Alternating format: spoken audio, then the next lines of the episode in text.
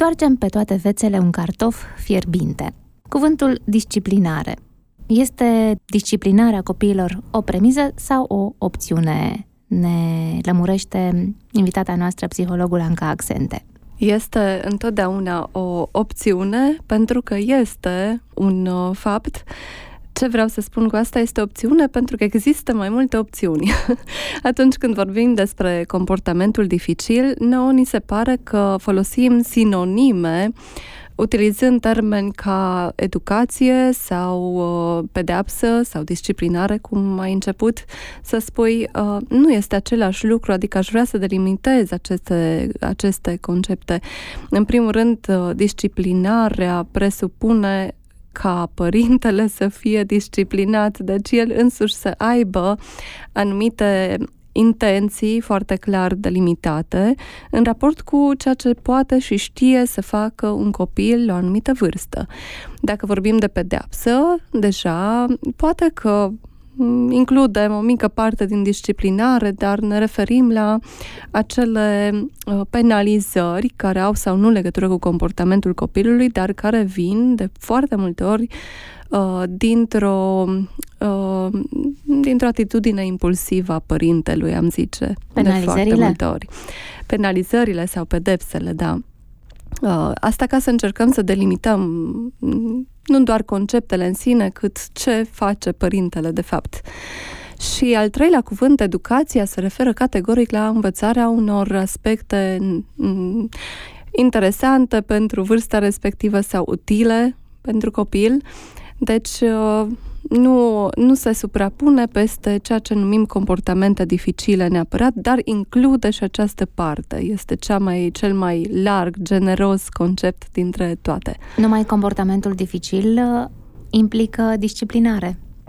Da, sau uh, comportamente, de exemplu, atunci când nu face uh, ceva un copil, este practic tot un comportament dificil. Noi zicem nu ascultă, dar uh, acesta este inspirat din discursul autoritar, să zic așa, uh, când părintele trebuie să impună o anumită ascultare copilului. Ori noi vorbim despre o colaborare cu, aceasta, cu acesta, cu copilul, uh, fără a încerca să, să îi, uh, cum să spun... Impui? Să impunem și nici să îl uh, privăm, să zic așa, de stabilirea unor reguli și a unor uh, comportamente care sunt adecvate. Chiar există copii care, în cazul cărora nu e nevoie de disciplinare? Mai rar.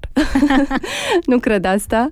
Cred că e foarte important. E, un, e o fațetă a dragostei, îmi place să spun, pentru că noi credem că dacă iubim copilul, nu trebuie să-l disciplinăm, să nu-l supărăm, știu eu, să nu pățească ceva dacă noi impunem regulile prea Să nu-l îndepărtăm de noi. Să nu-l îndepărtăm de noi. Eu cred că le apropiem. Uh, la copii întotdeauna există un mesaj dublu uh, double bind în engleză, deci este un mesaj cu două înțelesuri, adică pe de o parte ne spune că suntem părinți răi pentru că îndrăznim să le spunem ce să fac atunci când ei nu vor, pe de altă parte, ei ne mulțumesc și recunosc după aceea, chiar uh, cei mai opozanți dintre copii recunosc după aceea că da, așa trebuie. A, ce înseamnă după aceea? 20 de ani? Și ce înseamnă opozant? nu, uh, nu Depinde. înseamnă 20 de ani, înseamnă 5 minute după ce s-au liniștit.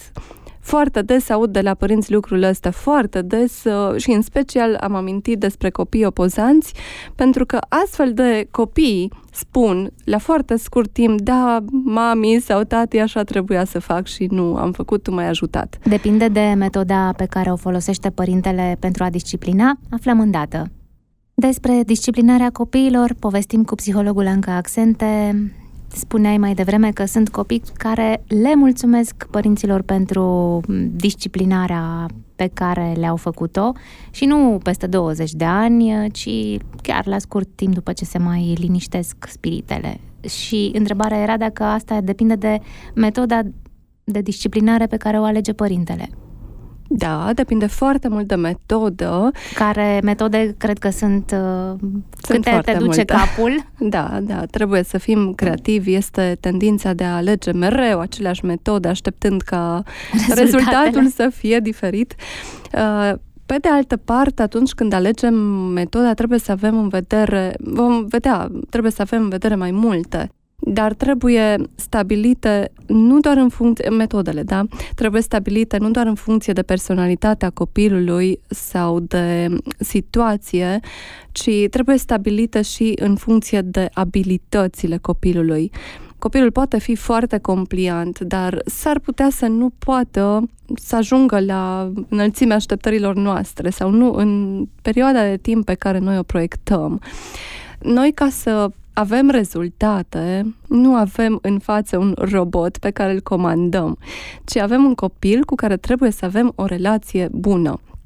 Așadar, există anumite condiții în care metodele pe care le alegem se pliază pe situația respectivă și pe voința copilului. Și pentru a ne recunoaște ca experți, să zic așa, ne gândim ce anume ne face să, să recunoaștem autoritate sau un expert. În primul rând, relația cu acesta, faptul că îi acordăm credit, încredere. Adică să ne dea copilul credit. Categoric, nu? da, da, da, da. Și uh, modul uh, sau modelul pe care îl oferim. Dacă noi nu suntem un model pentru copil, cu greu acesta va, va prelua un sfat de la noi. Noi trebuie să ne impunem prin aceste lucruri și da, dacă așa numim autoritate, atunci autoritatea părintelui este foarte importantă. Și se manifestă în directă relație cu situația, în sensul că în momentul în care eu trebuie să, să intervin ca părinte, aceste premise nu sunt singurele, dar cred că sunt cele mai importante. Aceste premise trebuie să iasă la iveală cumva. Adică eu trebuie să am o bază a relației. Dacă nu am, nu prea am eficiență și mă gândesc la situația în care părintele spune da, dacă eu m-am certat înainte cu copilul sau n-am petrecut timp cu el, pur și simplu impună... nu mă ascultă. E vreun caz în care disciplinarea chiar nu poate fi făcută? Uh, Bine, da, în condițiile în care, tocmai spuneam, părintele da. nu are autoritate fiindcă n-a investit timp în relația cu copilul. Dar presupun că tot își impune autoritatea chiar și așa, o autoritate din asta, încropită. Poate să-și impune autoritatea, dar o face de unul singur, o face pentru un spectacol, mai mult decât pentru o eficiență. Cum spuneam, dacă disciplinarea uh, se realizează cu succes, atunci avem rezultate. Asta înseamnă eficiență în domeniul acesta. Așadar, pentru a avea rezultate, în primul rând, această bază trebuie să existe iar uh, alegerea metodelor poate fi, sigur, și aceasta o, o premisă necesară. Deci ăsta e cazul ideal, să ai autoritatea dinainte construită. Categoric. Fără aceasta nu se poate. Dar poți să te impui ca părinte și, în cazuri extreme, așa, pe loc. Uh, da, pedepsind copilul. Ce eficiență da. are asta? Uh, de multe ori pe moment are eficiență, însă în timp uh, părinții au constatat că nu, nu este ceea ce își doresc. În primul rând pentru că de multe ori pedeapsa vine din furie, iar ei nu vor să fie impulsivi, furioși tot timpul pe copii, iar vrea rezultate. Și dacă privesc onest la ceea ce fac, eu cred că uh, e important să îi ascultăm pe acești părinți și să vedem dincolo de faptul că ei ar vrea să se impună, nu vor să se impună, dar nu știu cum să facă altfel.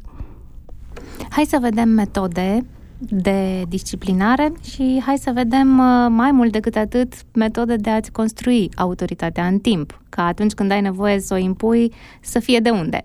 Metode de disciplinare și mai mult de mm, construire a unei autorități uh, de părinte de care e vitală nevoie ca să poți să faci disciplinarea copilului.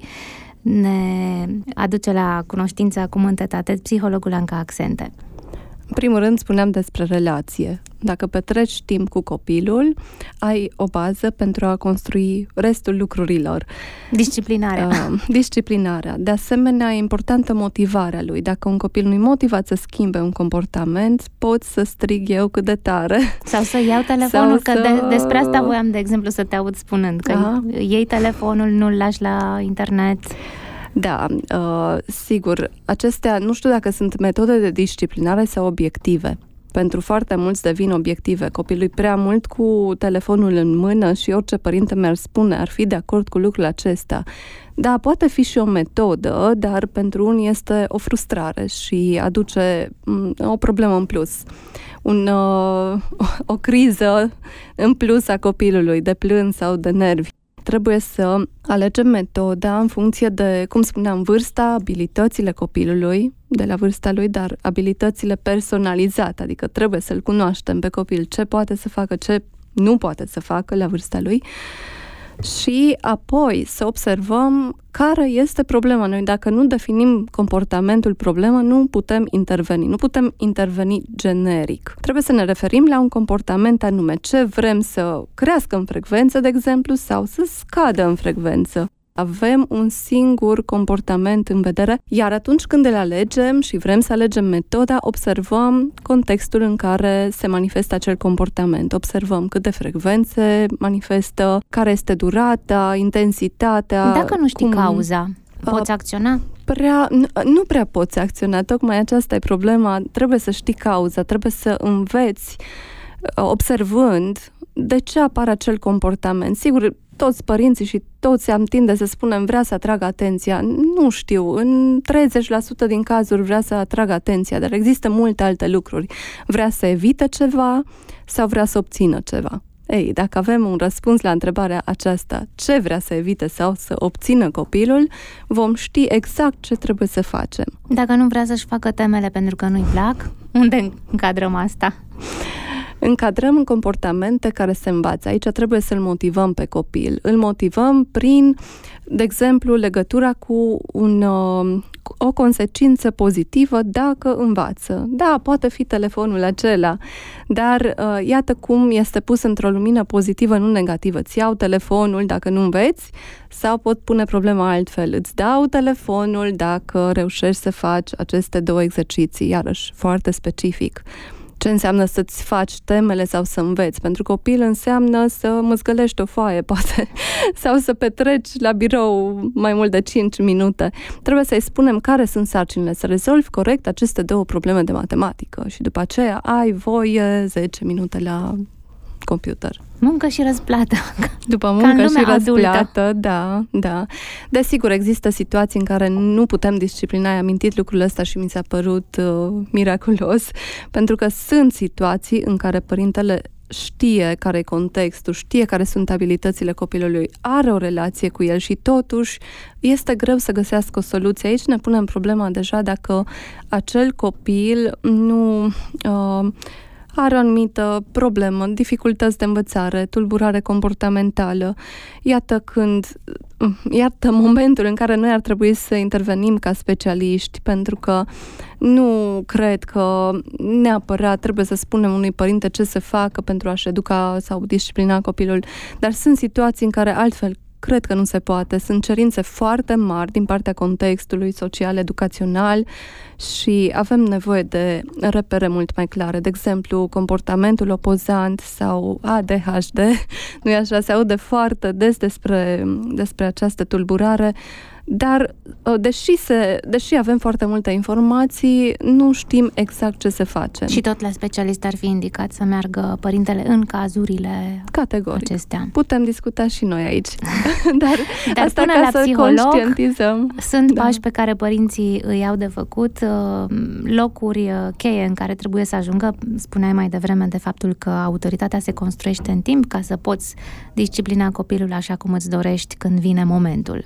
Aș pune accentul pe relația cu copilul. Până la urmă trebuie să simți și tu ca părinte că uh, te bucur de această relație, categoric și copilul să simtă asta și dacă această bază există, restul sunt detalii. Le găsești în cărți, le găsești oriunde.